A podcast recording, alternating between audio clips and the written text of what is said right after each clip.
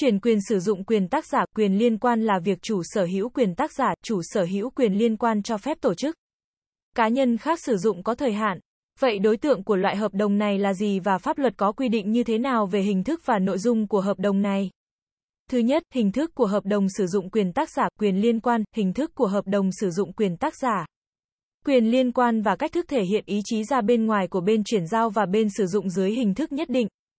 Theo Điều 48 Luật Sở hữu trí tuệ quy định hình thức của hợp đồng sử dụng tác phẩm phải được lập thành văn bản. Hình thức văn bản là chứng cứ pháp lý để xác nhận giữa các bên đã tồn tại quan hệ hợp đồng và là cơ sở để tòa án. Cơ quan nhà nước có thẩm quyền khác xác định quyền và nghĩa vụ của mỗi bên, qua đó sẽ bảo vệ quyền và lợi ích hợp pháp của các chủ thể khi hợp đồng xảy ra tranh chấp. Thứ hai, đối tượng của hợp đồng sử dụng quyền tác giả, quyền liên quan, theo khoản 1 điều 47 luật sở hữu trí tuệ quy định. Chuyển quyền sử dụng quyền tác giả, quyền liên quan là việc chủ sở hữu quyền tác giả.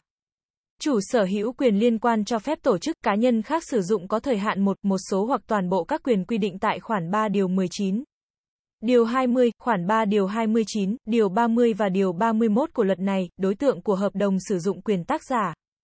Quyền liên quan là quyền nhân thân và quyền tài sản. Pháp luật quy định tác giả không được chuyển quyền sử dụng các quyền nhân thân trừ quyền công bố tác phẩm. Người biểu diễn không được chuyển quyền sử dụng các quyền nhân thân, như vậy, cũng giống như đối tượng của hợp đồng chuyển nhượng. Đối tượng của hợp đồng sử dụng quyền tác giả, quyền liên quan chủ yếu là các quyền tài sản. Bao gồm quyền tài sản của chủ sở hữu quyền tác giả, quyền tài sản của người biểu diễn. Quyền tài sản của nhà sản xuất bản ghi âm, ghi hình và quyền tài sản của tổ chức phát sóng.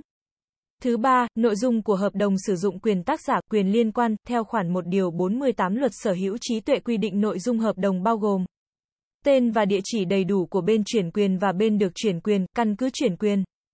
Phạm vi chuyển giao quyền, giá, phương thức thanh toán, quyền và nghĩa vụ của các bên.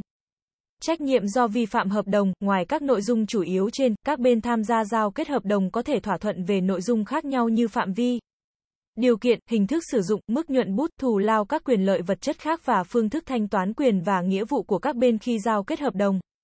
Sửa đổi khi bỏ chấm dứt hợp đồng trách nhiệm mức bồi thường của mỗi bên vi phạm hợp đồng.